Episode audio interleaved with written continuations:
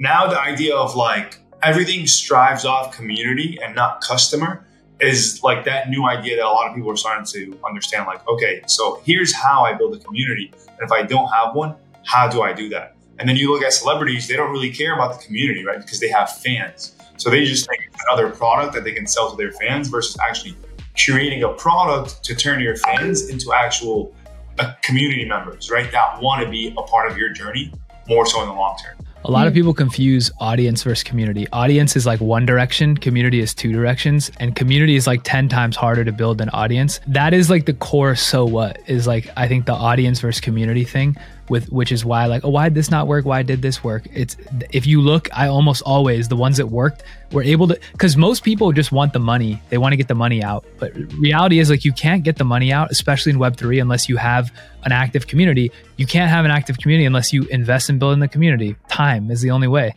That it's as simple as that. No, no,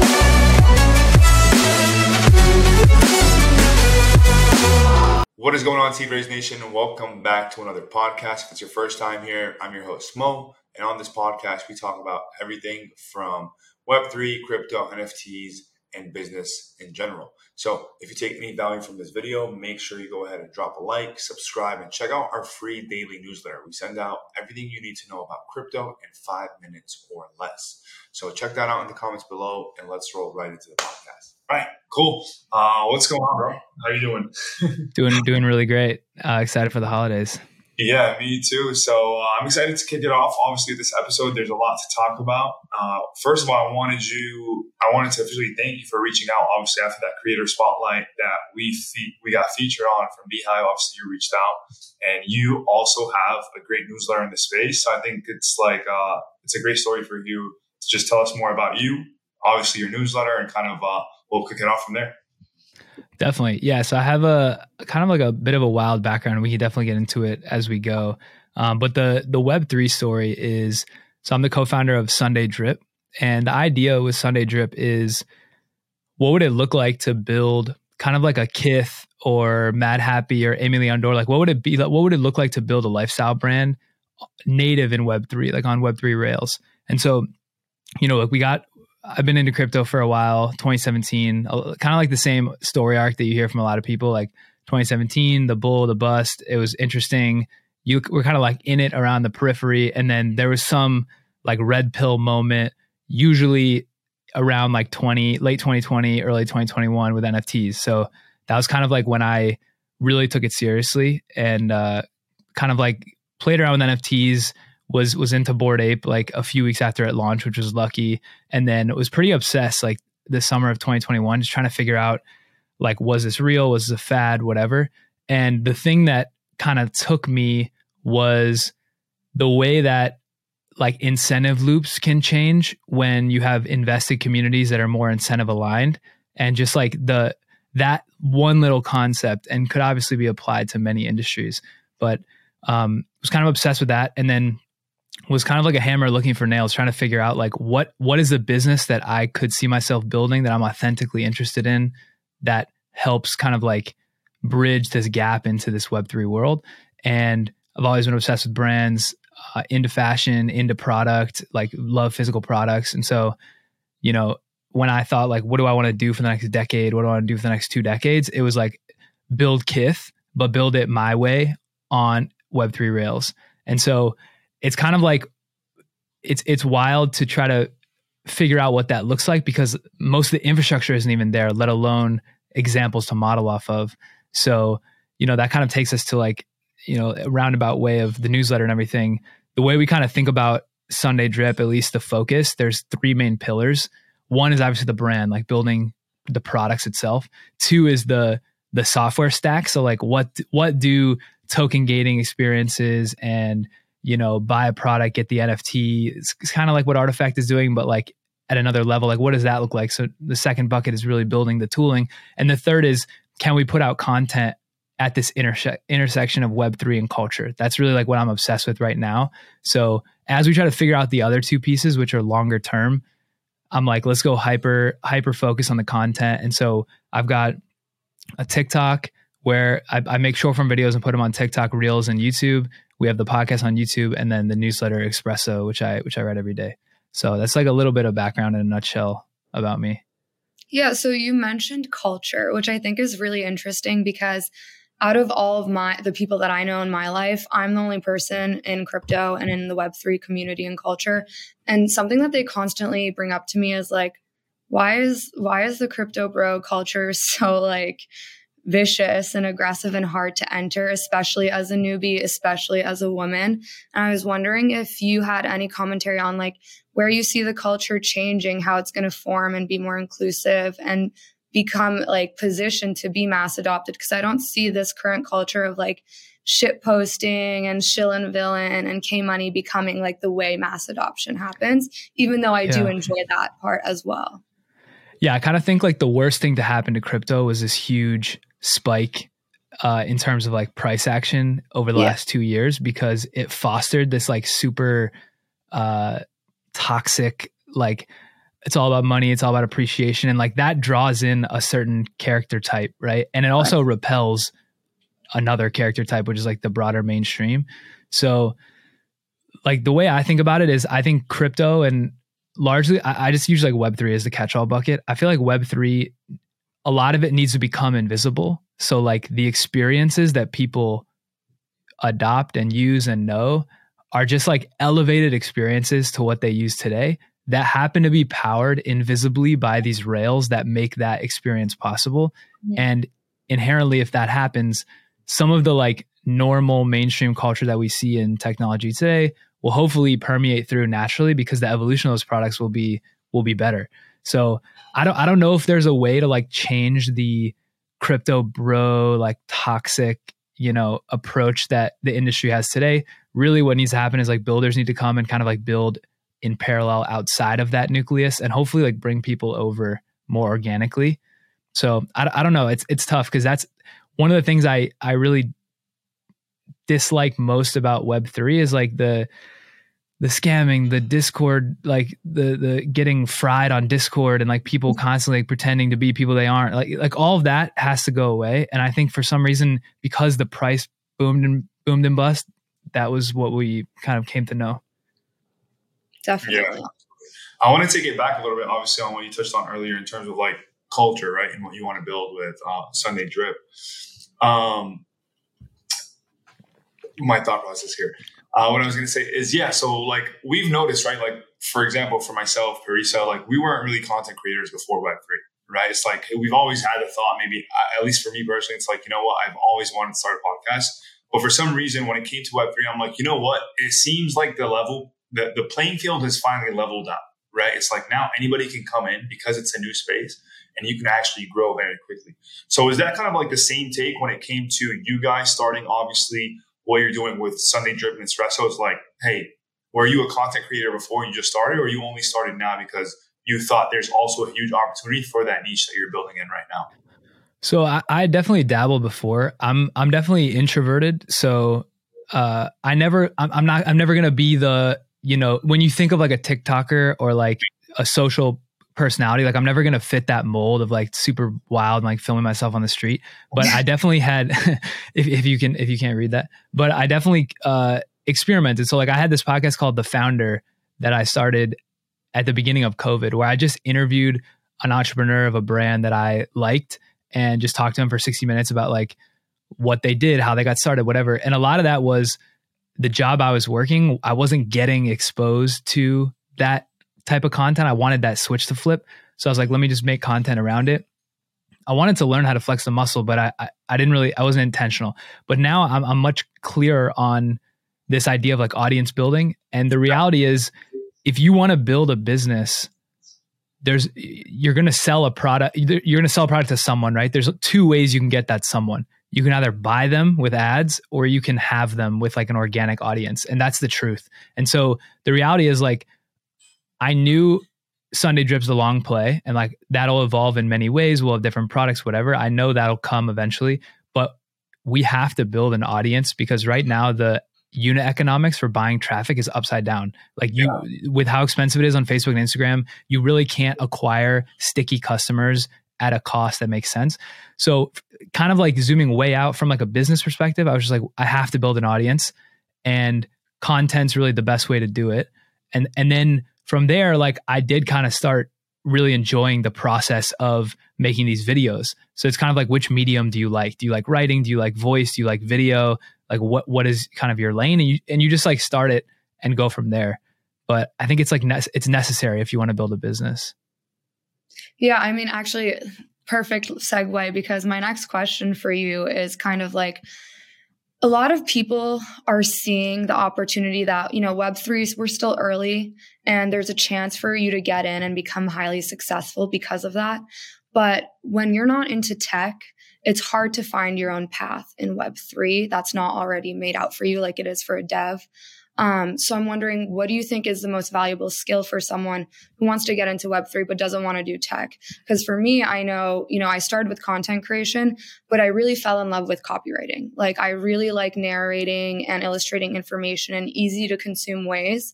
So for me, copywriting really stuck and not so much content creation. Though I do love the podcast, I think it's a totally different demon to like make 30 second reels and be like, yeah, yeah you're 100% smarter after watching this. Um, so I'm wondering what your answer is to that. I was going to say, I think I think writing and storytelling are the most powerful skills uh, besides like technical engineering.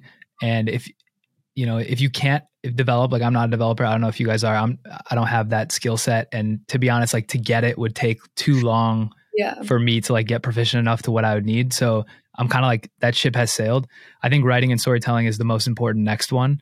And anybody can learn that. And you can really the reason why it's so important is because everything you do is really packaging something into something more consumable. Usually it's like you take an article and summarize it, or you're like communicating your value prop or your brand, whatever. So, but I, I think I think it's a good point of like, I don't know how old you guys are. I'm I'm in my late twenties. I feel like I I almost like missed the Web two wave. Like I was too young, so I, you know, in hindsight, twenty twenty, who knows if we were like old enough maybe five years later we would have even seen it. But like I felt like by the time I could have taken advantage of that, I was too late, which yeah. may or may not be true. But with Web three, it's the next wave, and so really like there is no too late because it's it's barely even gotten started. And so I think the easiest entry point is just start making content and like you said, writing, storytelling, figure out whatever medium that resonates with you. Don't worry about the numbers and just like just like go from there. Totally. I want to run it back for a second because I feel like this episode might come off a little tone deaf if we don't address the elephant in the room, which is that everything is going to zero and it's yeah. mayhem. Um, so, I mean, let's just do a quick review. Everything that's happening in the markets right now. Rug pull Lord SBF has screwed all of us.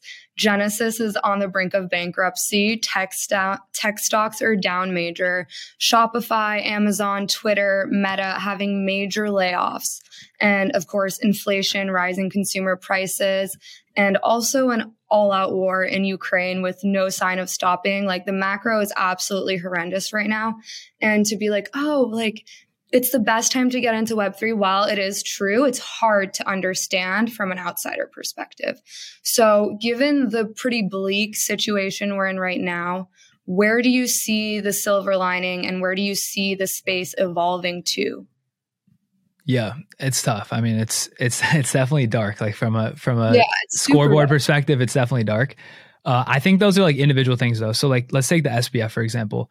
Right. The the promise of crypto was always like, can we build a permissionless, decentralized system? Like that to me, that was always what's interesting because the the ethos before was like centralized. You know, basically you like try to start something and then ultimately become a gatekeeper around a certain area. that's kind of the model. Crypto Web three was like, all right, what if we could flip that on its head? There was no gatekeeper, but everybody can play.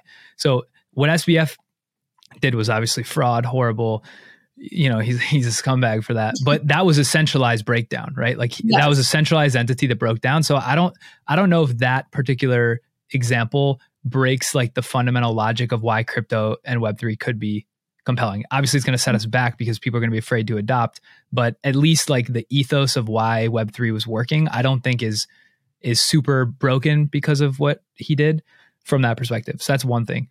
Um, on the tech side yeah i think the last the last 10 years have gotten super bloated. So like I don't know, no one's a macroeconomist. Everyone's like, oh yeah, we should have seen the interest rates. Like nobody knew that like the reason why these companies were getting so bloated and hiring so so many people so quickly was because the interest rates made money free.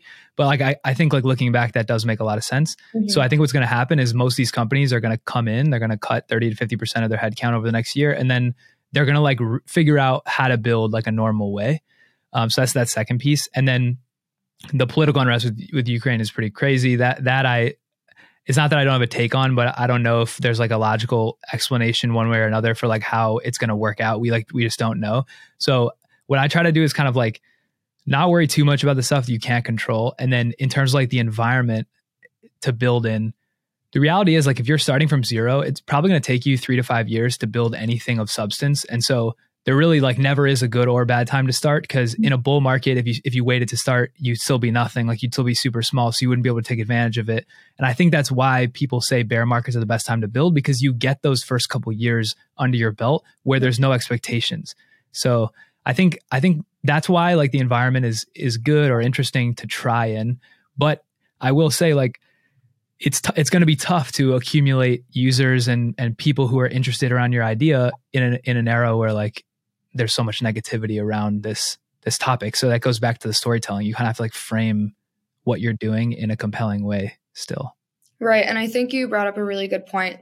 Full disclosure, I'm a Bitcoin maxi. So like decentralization is what I care about. And nice. I think that's the hardest thing to get people to understand conceptually. Like for me, that was certainly true. I couldn't even understand what decentralization really meant um, until I just interacted with the interfaces of Web3 and started to see the difference between a centralized entity and a decentralized one. And like you said, the failures of this cycle are all from centralized players, right? So I just don't, right now, I don't see a good segue to decentralization. I think because I mean, I, of course, I'm new to crypto. I'm only I've only been here for a few months, but through my studies, I've found that this has happened over and over again. Every bear market, it's like some centralized player, some Ponzi scheme comes crashing down and brings everyone down with them. What's so different about this time? Yeah. Well, I think the, the one of the, and like I'm not a super deep like finance expert or economist, but I think the, the financial rails or like the methods with which people manipulate financial markets are not optimal for like a decentralized world. So like using mm-hmm. leverage, being able to to like get 90% on 90% leverage on like a small loan and like the the predatory way people are lending out money 10 times over like there's just like really I would say dirty practices that the traditional banking world uses but because there's backstops in place and like we had 08 so there's like the right regulation in place it allows them to play within those rules and I think those same principles and tactics and techniques are these centralized founders are using on these exchanges. And that's why like it felt like a house of cards. So i almost think in order to make it work we're going to have to burn it all down which like a lot of it has been broken and burnt down. And over the next six months i think we're going to see a lot more like with genesis and stuff. And then we're going to have to rebuild it. And ideally we have some kind of regulation or at least guardrails to, of what to look for but I don't know. I wasn't around during like the Mount Gox era, but a lot of the people on Twitter say like this is similar to that, where there was optimism. You know, obviously it was magnitudes less, but like there was optimism. People were excited, and then it ripped the rug out. Ninety percent of everything went to zero. People lost all their coins. It, it took a long time for people to trust it again, but it did come back eventually. So I think that's kind of what we're the situation right now. How much of it, and this is just kind of like an open question for all of us, like how much of this you guys think is more regulated base versus like CeFi and obviously like greed base. Like the current situation that we're in, because like a, uh, a, lot of the, the biggest conversation I'm hearing on Twitter now is like a lot of the spaces like, hey, we can actually blame the government for why FTX or why Sam SBF obviously did what he did, right? Because there was no clear, uh, you know, rails in terms of regulation, what securities, what's commodities, how to treat X, Y, and Z. Obviously, the biggest factor with the SBF thing is okay, he used customer funds for illegal or other activities that you shouldn't have because it's not your money in the first place. But like, what do you guys see in a perfect situation? What are these policies that we want to see? Like, what are they going to determine? Because I feel like the whole point, like we talked about earlier about crypto, is like the ethos is like decentralized, trustless, computer based currency, right? Mm-hmm. And with the regulation coming in, I don't see crypto being crypto anymore. So it's like, are we really fighting for regulation or what is the goal that we're looking for in the crypto space to really move forward? Yeah. I think it depends what you're optimizing for because I think it'll take longer to build like a purely decentralized ecosystem with no centralized on ramps. Like to get the mainstream to adopt that will take much longer than to have above board centralized players that are regulated like in a certain way. Like the reason I think the reason people are saying the government's to blame is because they're saying SBF based everything in Bahamas because there was no regulation in the US or it was not a favorable environment. And so that it almost like dared him to mm-hmm. sidestep the rules.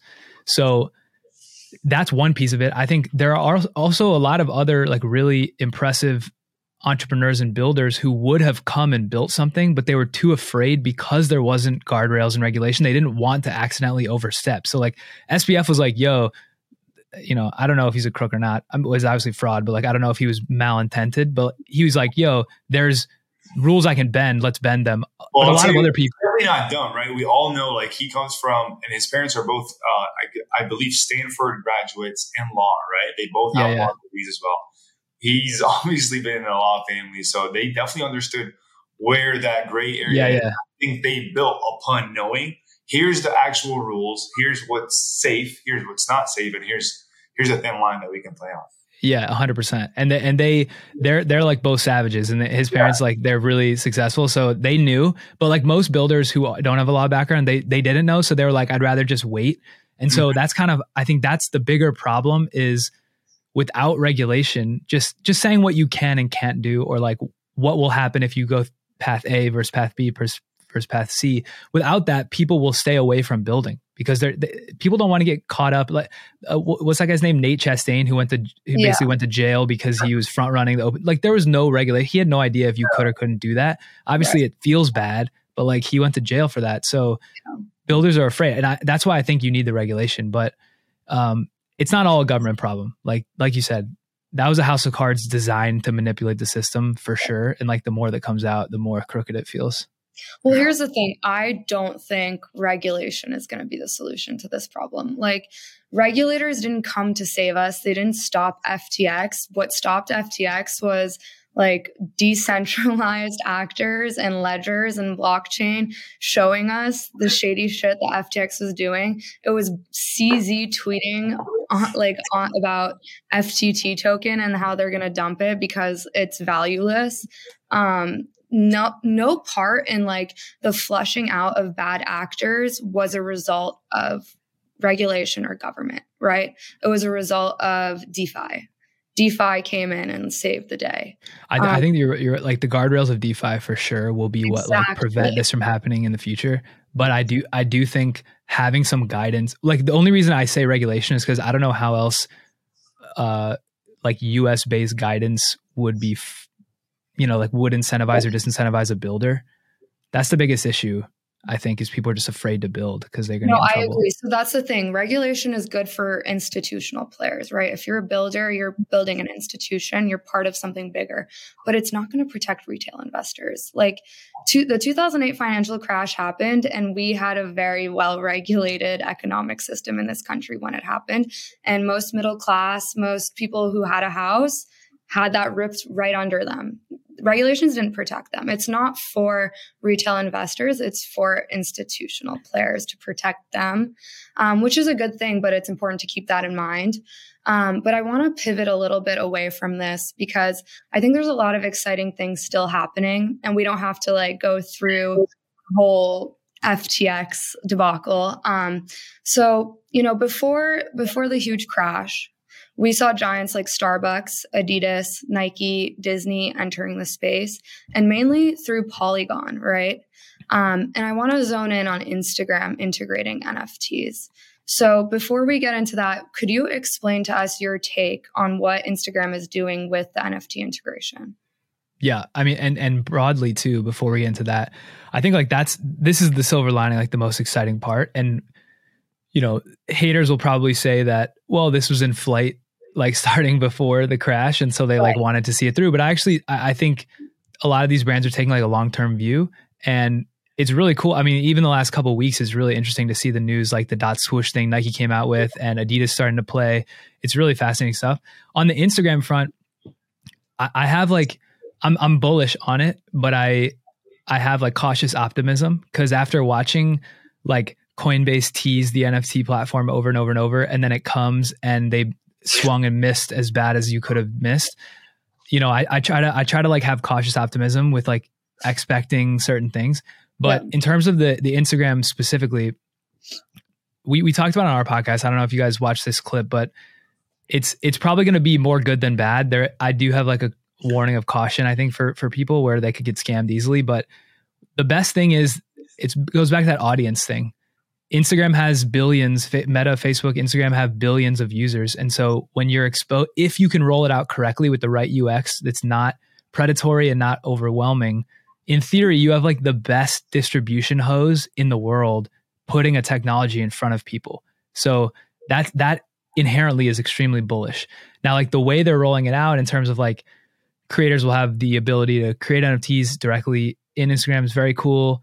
I don't think it's going to be too like crypto jargony like the way they're doing it, which is really cool. So there's a lot of good things to like about it. Uh, what I don't think is true is like a lot of the motivations for what I'll call like N- NFT wave one, which a lot of us saw. A lot of the motivations for people to buy those projects, mostly like speculating and flipping, very little utility, whatever. I don't think that's going to be, that's not, that same behavior is not really going to work with like Instagram NFTs. I think a lot of it's going to be like, I don't know, Instagram creators that give like private access or like it's just another vehicle for you to get into their like private clubs the same way OnlyFans would be um, or Patreon. So that's how I think it's going to start. And then the cool thing is it's a whole nother platform. Like it's, it's a, it's a whole new medium, pencil, crayon, paintbrush. Like now it's a new medium that you can play with. And it's going to be interesting to see what people come up with. Yeah, my theory is this honestly about like the the whole Instagram and NFTs and obviously just like companies going web three. I personally think like mass adoption for blockchain or crypto technology is not really going to happen unless creators and, and builders take over using that technology for better business operations, right? Mm-hmm. If you take a look at it this way, like for me as a consumer, like let's say I want to subscribe, let's say an OnlyFans girl, I don't really care how I pay, right? I just want to see the content. But for the actual creator or the business builder, what really matters is like, okay, can I cut costs, right? How can I make it scalable? How can mm-hmm. I actually skip the middleman? And I think once more creators start to understand that and there's more money to be made and there's an easier direct way to access your community and your audience, that's when the audience is actually going to start participating and actually using the technology. Okay, here's the thing. I totally agree, but I'm going to like throw a wrench in this conversation right now like we already have these like like you said onlyfans patreon like we have these subscription models where like the creator has their own community the community pays them for access blah blah blah. Why does this need to be on the blockchain? Like i genuinely don't understand that. Yeah, yeah that, you can go first and i'll go too yeah. It, it's, it's a good it's a good point. And like maybe some of those use cases don't need to be on the blockchain. I think when i try to explain what the what the possible use could and should be. The big thing it comes down to is and and we can like debate those specific use cases because I need to think through if they map. But like the big difference is like access is an asset. That's kind of how I distill it, which is like today, if you buy into something, you use it, you get some service from it, and then you're done. Like that that's sunk cost money, whether you enjoy the service or not. In the future, NFT based, it doesn't even have to be NFT based, but it's like when you own that access and then can sell it later, that gives you additional optionality that get, lets you get some of your cost out. You can like invest buy into things early that appreciate in value. For example like l- let's try to make a, a realist example with onlyfans on the fly. This might not make sense so we'll see where it goes but let's say like uh, someone has onlyfans page they just started and their subscriptions are five bucks a month because like they have no followers. Right. you buy one. In the traditional world you pay five bucks a month and then like let's say they blow up and they increase their price to $50 you're kind of like shit out of luck. Like you have to then start paying the 50. But what if yeah. it was like an NFT based model where you pay the five, or maybe it's not five, but it's 20 for lifetime access. You get that NFT. Then right. that person blows up. Let's say like you you don't want to watch their content anymore, but like their going rate for the lifetime pass is like $500. You can then sell that, which kind of gives you like utility in finding undiscovered people. It also helps them because then if you don't want to watch their content anymore, you're out, and someone who does is in, and they make royalties on the on the swapping. So if the like, royalty model sticks, yeah, if the royalty model sticks, which it will. I, I, no way. It yeah, it's gonna ha- it's gonna have to yeah. like that's one of the key like value propositions of the whole system. But like, like that's a that's a really small like simple example of how every party wins bigger in that scenario like the new person coming in pays what they would have paid the creator mm-hmm. makes more because the royalty and gets the right person in and then you are able to get some of your cost out to me like that that's a more optimal model now i, I get the argument against uh like the assetification of everything or like whatever whatever this creating right. making a security out of everything i get yeah. that where it's like a little little weird but i don't know for me someone who looks at like the value and things i buy it makes a lot of sense and and again, just to like another to just to add a cherry on top of that conversation is like right now as consumers as well. The way I look at it is like we're losing our biggest asset, which is time, and that time is being invested into content that not even that creator owns. Right, mm-hmm. like the biggest companies in the world all strive off content that they don't even have to make. Right, and they're the ones selling the ad space. They're the ones obviously buying our time and our attention on those apps without having to pretty much do any money or any content creation. So I think that's where like the whole Web three obviously the ethos comes into place. Is like, okay, so now not only can you benefit off your content, but you can benefit more, right? You can have a personal connection, right? You can again, the opportunity is just so much better for not only the creator but the consumer as well because now they have some type of way to say okay i'm going to spend six hours a day on instagram let's say or whatever the case may be if i'm spending one hour a day on Kallaway hopefully, if I invest into him now, later on in the future, after I learn, after I grow this part of my state, I can actually get something back. Also, like, so we we live in an era of remixing, right? So, like, every right now, what everyone's doing is like remixing content. Yeah. It it seems logical that like the person who comes up with the original ideas should have some attribution when their ideas are are used again, yeah. and like that that doesn't exist today because a like i don't think the rails could support it and b i don't think like the economic model or like the thinking that way hasn't permeated through like we're yeah. just we're just assume like oh if uh you know balaji balaji srinivasan comes up with an original idea and then it gets remixed a thousand times like the fact that his original idea was just as much his ip as like a product he built so yeah. to me like that's another use case of and the problem is when you say nft based there's so much like cl- it's so cloudy because the current mm-hmm. N- word NFT means like Bored Ape picture. It doesn't mean like an underlying asset, but like really whatever whatever the new word for it will be, that's like another really practical use case. There should be like the entire content and ecosystem should be built on like automatic attribution. Yep. Yep. I agree. Those are really good answers. I'm glad I said that. Okay. So, my next question for you is since, you know, it seems like your expertise is in like creating a brand, like a lifestyle brand, something that sticks with people like the same way Nike is a lifestyle brand. It's not just a sneaker brand. Um, it seems like that's really your niche. And to me, when it comes to like Web3 and the intersection of like creating a brand, the biggest like duh is like celebrities, artists. Like they already have a brand they can utilize Web3 to cut out a middleman, become more connected with their fans. Their fans get value by being connected to them, so on and so on. And yet, we've seen most celebrities completely fail trying to do that, like Kodak Black, Kim Kardashian, like all these mm-hmm. people coming in, they or Chris Brown, his NFT mint, like didn't even mint out, and he used to be like one of the top artists in the states. So, why are celebrities ethically failing? And is this space not meant for them, or are they just approaching it wrong? I mean, I think a lot of those were cash grabs for sure. Um, really, like w- to me, what it boils down to, and I'm not a celebrity, so it's tough to put myself in their shoes, but I think like celebrities aren't good at everything. Like they maybe maybe they're only really good at like one or two things. Yeah. And what they do is the reason why celebrities are celebrities and normal people are normal people is because celebrities have the resources to farm out the stuff they're not good at to like r- experts, right? So the reason why you see like Kim Kardashian dominating her like business world, Skims, she just launched the venture fund, is because she's going out and partnering with like the best operators in the world, the best VCs in the world to build that stuff.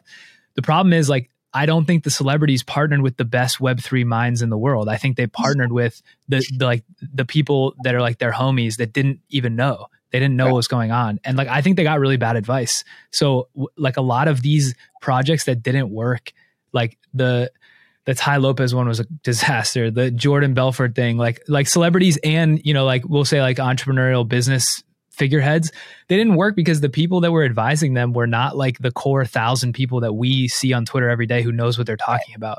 So I actually think it's not that celebrities can't be successful; it's that they tried to shortcut cash grab, and then the advice they got for like the structure was from people that didn't know what they were talking about. It's that, and then the combination of the Web3 projects that really worked were like longitudinally the community was invested in by the founders. So like Bored Ape, the founders were in there all the time. Same Mhm. with name, name any big Web3 project, the founders are a major part of it and like their users number 1, 2 and 3. I think a lot of the celebrities didn't want to spend 5 hours in Discord. Like they were like, uh, I just want the cash and like we'll hire a moderator.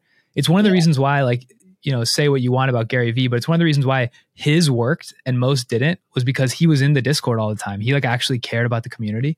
So that is also a shift. Most celebrities think you can just throw money at the problem and then Mhm. disappear and it will work. And actually, I don't think early Web3 worked that way. Yeah, I think key word there in that sentence is community, right? Like, I don't think that word has been emphasized or even like thought about before Web3 really came apart. Like, think about brand building, for example, Kallaway. You tell me, have you ever thought about like building a clothing line based off community first? Like that word you say, No, definitely not. right? So it's like now Yeah. the idea of like everything strives off community and not customer is like that new idea that a lot of people are starting to understand. Like, okay, so here's how I build a community. And if I don't have one, how do I do that? And then you look at celebrities, they don't really care about the community, right? Because they have fans. So they just think it's another Exactly. product that they can sell to their fans versus actually creating a product to turn your fans into actual uh, community members, right? That want to be a part of your journey more so in the long term. And I think that's like the biggest Yeah. thing too, in terms of the, the mentality switch when it comes to like thinking about mass adoption is like community, not customers.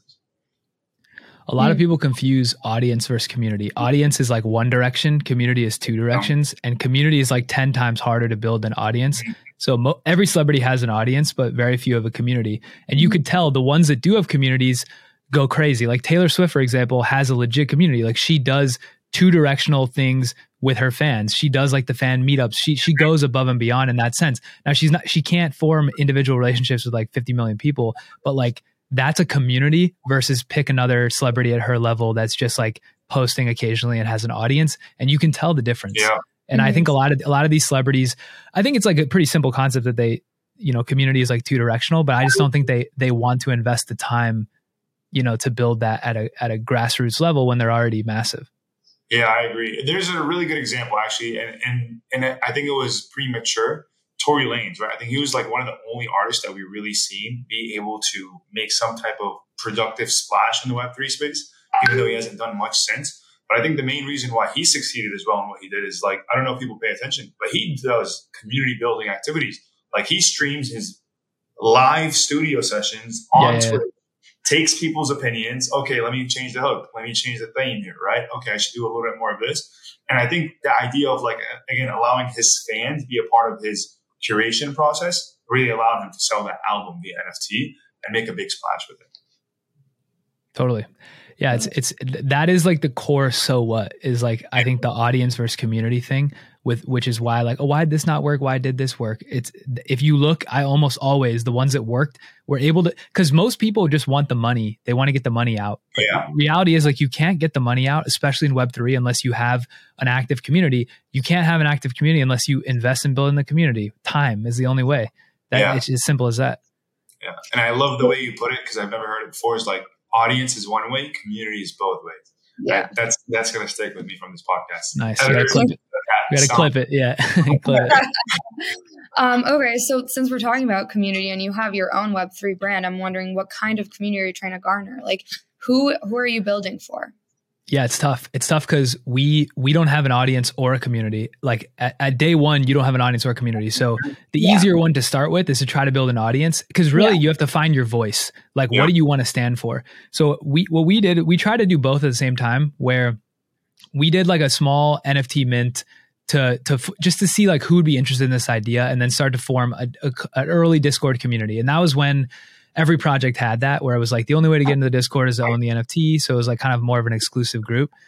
So we tried that model. We built a very small community. I would say like 50 to 100 active members, but like it's still active today.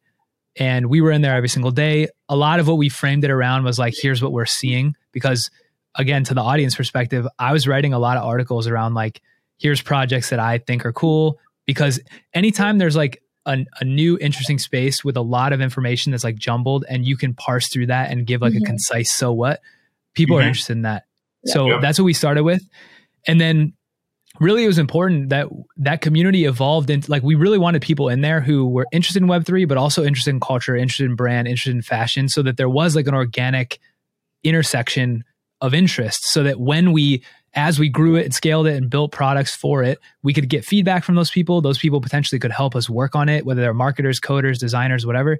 And so we built a little community of 50 to 100 people. Some of them had like technical skill that overlapped it and they've helped us along the way. Other ones are just like interested and share links and stuff.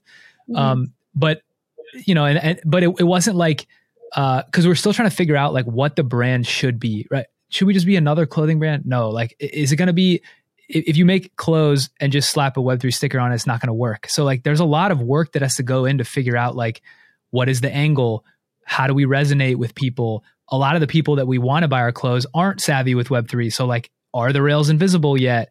So it's kind of like we started a lot of things at once and then tried to back down and be like where should we really double down? Mm-hmm. So right now we're doubling down on the audience side because it's really critical that we understand how our voice cuts through. Like we need to develop a voice where people can watch the content we're creating and understand where we're coming from. And some of those people will convert into a community. But I think like having the awareness that like you have an audience which is like this big, and then you have a community that's this big, mm-hmm. and you need to make sure that like that voice is consistent between both.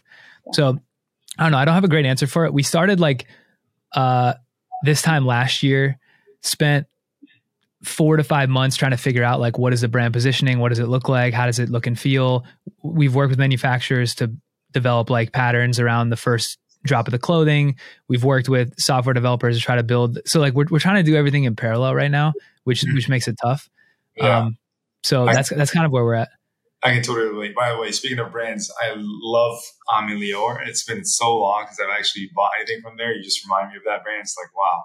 Oh, nice. Yeah. yeah.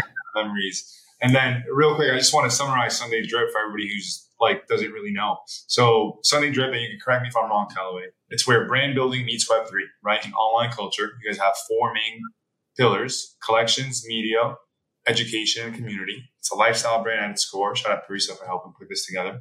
And you guys can only join Sunday Drip by minting the NFT, right? It's a 2K supply, increases every 12 hours. The floor price is about $800, which is 0.43 ETH right now. And did I get that right?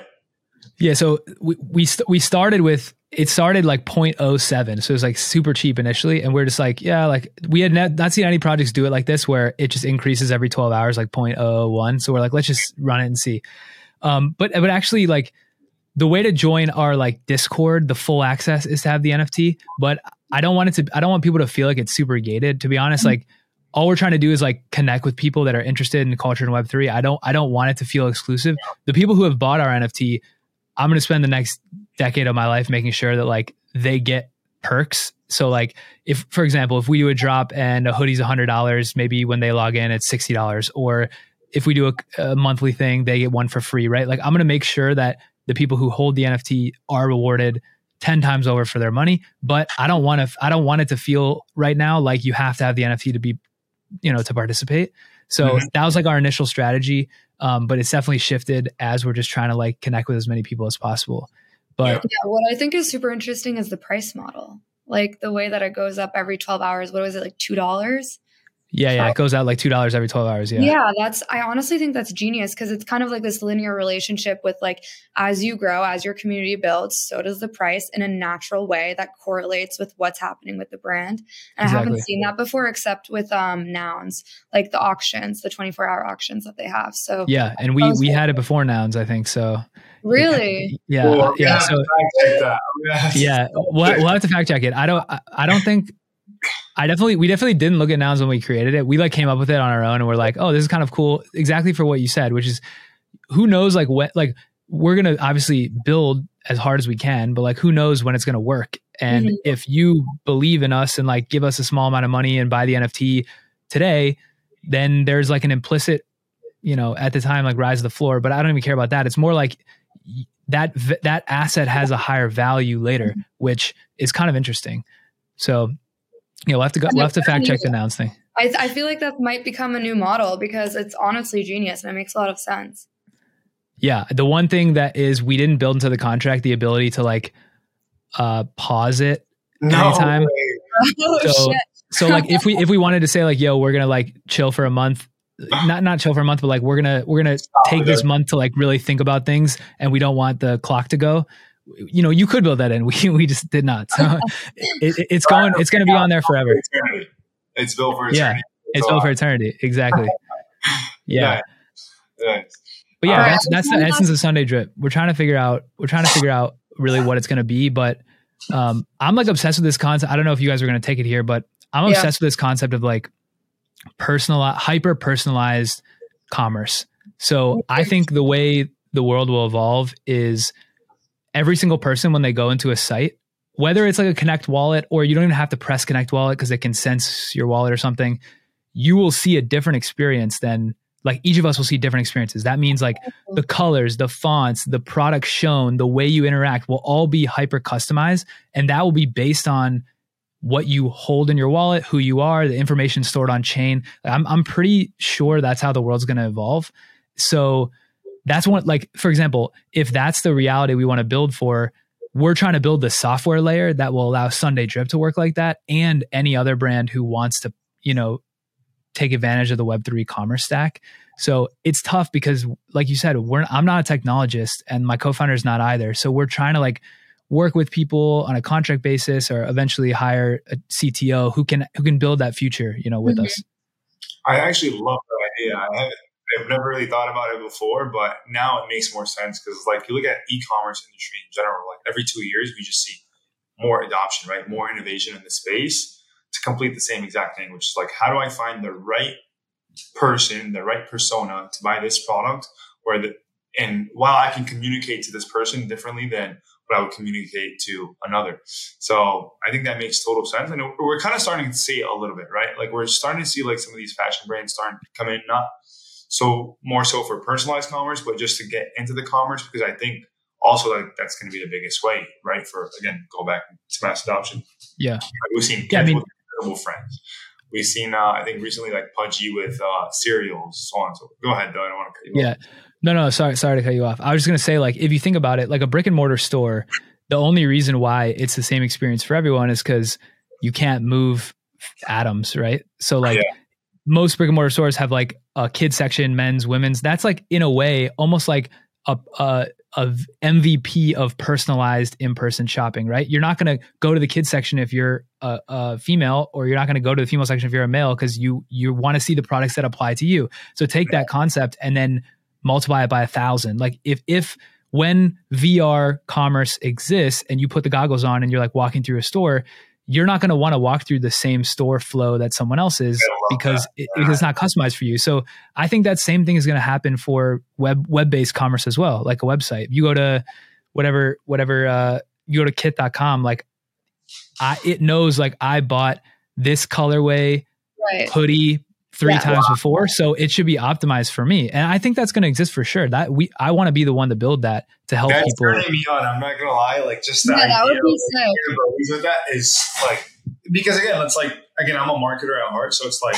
the the idea of like being able to market people based off their specific behaviors is like on steroids when you say okay not only can i market to people based off their behaviors but i can also display and present to people based off their preferences that idea in e-commerce can like revolutionize the way people shop. Yeah, I think exactly. You're onto something big there. And the reason why most brands haven't invested in building that themselves is because they're an n equals one. Like it wouldn't make sense for Kith to spend three million dollars on software development to build that because that's like a pretty robust capability that they can yeah. use, but it, it's not worth their time. And then like you know, it, it, would have to be a third party company that comes in and builds it, but that third party company is going to need brands to adopt along the way. That's why we thought it'd be interesting if we built the brand and the software stack at the same time, because mm-hmm. then we we can test on ourselves basically. So yeah. that that's kind of that's where we're trying to go. Super early stages though, but I think that will exist at some point. Well, let me ask you a question, right? I don't know if you ever raised before, but this is a question I've been asking myself a lot as well. Is like, what companies do you think are worth raising money for? Right? Like we've seen companies and NFTs now raise a lot of money, obviously. It, so it's like, you know, is Doodles worth raising for after you've raised that much money, right? Is Sunday Drip or the tech side of Sunday Drip something worth raising for? Is that something you've considered before? And what are your thoughts on that? Yeah. So I, I had a tech company when I first came out of college that we raised like angel money and right. like it you know we we we sold the it, it, didn't work out sold the assets like kind of worked out kind of didn't but like I will say from experience, like the pressure you put on yourself once you take other people's money does change the way you think about things. And so I've always thought like the things you want to raise for are the things where you'll get beat if you go too slow. So, mm. for example, like what I described around the technology stack, like that would be something you'd want to raise for because if well, if there, if you think there's only going to be one winner because you want to be the first one to build it per se, but an NFT project that's community based doesn't really make sense to raise for because communities are n equals one. Every community is unique. So like, yeah. real like maybe you want to throw bigger parties or like you know hire more people faster, but like I don't think those businesses need to raise. Now they did because they were opportunistic. They wanted to lock it in when valuations were high. Like there were some smart people advising those projects. Like Yuga, for example, raised so yeah, much money. But but I, I don't like. I think most businesses, most people would be better off not raising, working as like a one, two, three, four person team where you're kind of sweat equity in, and then figuring out what it could be. Once you hit the inflection point of like I need to go faster or I'm going to get beat, then you look at raising. But it's it's a weird like I don't know. I've I've always been like a little bit allergic to the idea of selling like trading part of the ownership trading part of the equity for money for people who like aren't really helping. And then like you don't even know for sure if you need it yet or what you'd use it for. It's like it feels like a it feels like a a, a uh, head fake metric almost is like how much money you've raised. So i don't know. I, I could see it both ways though I want to work on something for for two decades, right? So like I want to own all of it, or like I want my ownership group, like the people who are actively on it, to own all of it, so that we control our own destiny forever. That that's the most important thing. Yeah. Well, let me add, just add more to that question. Like for example, for Sunday Drip, right, with NFT funds, I'm assuming like just in general, right? Right now, the way NFT projects are being built is completely opposite to what we're used to meaning you raise money before the concept and then you use that money to build the concept. Now, do you think that's something that still makes sense moving forward? Or do you think towards the next bull run, maybe it should be the opposite? Like maybe the NFT projects shouldn't actually sell until you actually have a working product. And what's kind of your strategy about that going into with Sunday Drip? Yeah. For NFT, so the way we thought about with Sunday Drip is we were like, let's sell NFTs initially and we'll use the money we get to invest in the first rounds of inventory and in exchange we'll provide discounted utility forever so like you'll get discounts on our products free products eventually but mm-hmm. also mm-hmm. like this i really wanted to do this and i don't think the well, I, I, know the regulation wasn't there i wanted to find a way where if you bought our nft you could get like a small piece of equity in the brand yeah. later mm-hmm. that was the whole like so what because i was like that would be so cool if like yes. if kith was starting from zero and like i really fucked with the founder and i liked their idea and I'd give them a thousand bucks and be like, yo, I know you guys don't have a lot of money right now. Use this thousand. I'm going to be a mm-hmm. huge fan, but like if I could get a little bit of equity down the road or whatever, that would be so awesome. Yeah. So that, that was the initial positioning of what I wanted. And then I just realized like regulation is not there in terms of like legally allowing people to have equity. So we kind of like, you know, did away with that. We said like we're going to try to make it right for everybody who owns an NFT once it's legal. We don't know when that will be or what that's going to be. But um that was like our goal was like try not try to retire off this NFT drop, like just get enough money to be able to fund the initial production. And if we did really well, we could hire a couple people, whatever.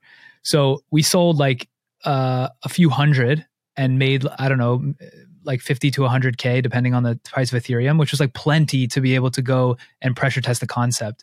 And we didn't give away equity per se. Like obviously we were trying to make that work, but like it wasn't going to work. But we didn't give away equity to traditional VC investors. So I don't know that that made a lot of sense to me where you still retain control people are supporting it almost like in a kickstarter way mm-hmm. you know, more or less if they if they like the vision and they expect it to go to zero if it doesn't work out. To me, like that makes sense. I don't I don't really get the NFT projects raise money before they even because the thing is like you need com, what community market fit, right? You need yeah. to know that the the thing you're building actually has like the, the community in the market wants it. You have to know that. So yeah. raising money, like who would give, who would invest money in something before you know that that's there? That doesn't make any sense to me. Yeah, we've done it all year long. yeah, true. But a lot of those raised posts, like which which ones yeah. are you talking about? Like, even well, even like uh, general, like just uh, the general concept of like NFTs, like because think about it this way, right? Like when you start an NFT project, when when NFT projects are being born, right? You're selling the NFT as a way to raise money to build. Oh yeah, I see what you're saying. You're so, saying like should the NFTs be almost free exactly. until that point or something? So it's like you know, sh- like coming into the next bull run, right? Should we anticipate to see the same pattern happen again, or is there a lesson learned saying, hey, maybe we should actually invest or buy NFTs for companies who actually have winning products, right? So that was kind of my main question. I think, I think, yeah, yeah in a sense. I think I think a lot more NFT projects should be free, and like at the beginning and they should yeah. give away the, they should give away the NFTs and then if they are able if the founding team and core community are able to build something of value then those NFTs will inherently have a value which then the user can sell and monetize. So instead of like I, I guess like the drawback is then the team has no working capital but do they need working capital really? When you're like in the early stages you could have like three or four people. As long as you have someone technical on the team you can pretty much sweat equity it all the way up without needing a ton of money uh, like to put the contract on chain i guess like you need a little bit. But like a, I think i think the like broader problem is most people fell in love with this idea of like i want to build a business. Someone else's money should fund me while i play around. And then if i win they get some upside and i get huge upside. And i, I like don't I, I don't know where that came from but like I, i'm young enough to feel that as well. Like i've had i've had some like some situations where I'm like, okay, I deserve someone to fund my experimentation or whatever. But actually, just I don't, fundamentally that's not how business works. Like if you should have to gut it out hard and like have no one backing you until you have something that works and like right. sleep on the ground or whatever. So I don't know. I, it's it's interesting though because I I don't think of people selling NFTs as like raising money, but you're right. Like that is what it is, really. Mm-hmm. Mm-hmm. It's like socialism, but on the internet. Yeah, it's it's, it's it's, it's interesting. Like, are you guys considering raising money for what you guys are building with the media company? I, yeah, I have a lot of ideas. To be honest, I have a lot of ideas. It's just like I'm not confident enough in a specific direction that I want to take it and say like, okay, we should go this route. You know, so I'm I'm just giving it more time. I I want to let it marinate because I've been a part of a lot of NFT projects as well, like on multiple layers. So I just want to take my time with this one and be like, okay, what is the strategy that's going to make the most sense for Seedphrase Daily to have some type of NFT and Web3 technology, you know, integrated within the system? What's what's uh, the positioning for for you guys right now? Like, are you trying to be? I was I was reading a little bit of like your bio on different profiles. How would you like? What's the what's the like simplified version? Are you trying to be like the Web three media hub, basically?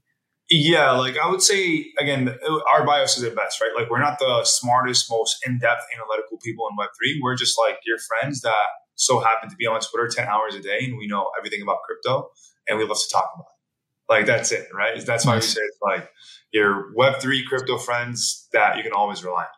So that's kind nice. of the idea. But at scale, yeah, like at scale, you know, think of us like Barstool or I don't know if Bar, yeah, Barstool is a good example, right? Where it's like you have so many different faces, so many different friends, right? Yeah, talk about all types of different crypto topics, from DeFi to pop culture to NFTs to whatever the case may be. Yeah, and do you guys have right now? You have like this main pod and then the newsletter. Those are the two places you focus. Yeah, yeah, and TikTok or TikTok was like my biggest thing, but I'm kind of kicking off back back again. I I I mean, a lot of people already know this who watch the podcast, but I started off with TikTok and I blew up on TikTok in terms of like being able to grow accounts very quickly. Nice. And I only did that though for money at the time, right? Because yeah, yeah. I already seen the opportunity market and there were so many NFT projects that needed marketing. So I'm like, you know what? This is the best place to generate cash. So now all that cash that was generated from that TikTok is being used to build this. But now TikTok's no more generating because there's no more NFT projects. So now it's yeah, like yeah. building that that long term vision and, and brand for the company. Nice. Yeah, and it's like it's hard right now. Like we're in an attention economy, and we're talking about the least popular thing ever. Like no one wants to hear about crypto NFTs right now, so Yeah. it's a little hard um, to build. But yeah, I think I do like the idea of being like the barstool of crypto because it's like you get valuable information, but it's also entertainment. Like we're not here to like go to school every day and teach people a new lesson. We're here to like make it not intimidating and Yeah, hundred percent. Yeah. And and per, like personality, the way Barstool one was like personality based, right? That's the key. It's like if you take any traditional media outlet, what do they not have? Personality. Like they have all the best information, but they're like they're by like robots and suits. It's like that people want to invest in the personalities. Do you guys Speaking have other people other than you two what that you? Do you guys have other people other than you two that you like work with sometimes? Yeah, we go Go ahead. ahead. Answer. uh, we had uh, Alex on our earlier episodes, but he got a full time job at uh, what is it, CEX, right? CME, CME. That's CEX, CME. Uh, so he's no longer part of the podcast, but we, the goal is to get more creators for sure. So it's just a matter Nice. of finding the personalities that fit within the culture. Right. But Yeah. Awesome. I think we're doing a good job here. Definitely. Yeah. Sorry, I cut you off. Oh no, you're good. I was gonna say, speaking of personality, we like to do this segment at the end of our podcast. It's called this or that. Let's do it. We made it super short for you, so let's just do rapid fire. I'm gonna name two things. You tell me which one. Okay. Okay. Nike or Adidas? I would say Nike. Bored apes or punks? Oh, I gotta go Bored ape. ETH or Polygon? ETH. VeeFriends or Yuga Labs? Uh, I would say Yuga Labs. Okay, and Yeah. last one. Moe, don't kill me, drip or drown. Drip or drown?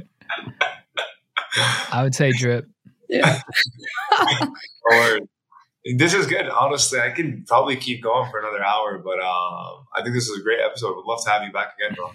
Hell yeah, yeah, definitely. would definitely definitely love it. Uh, let me know when it when it comes out. I'll definitely help help promote it. Do you guys have like?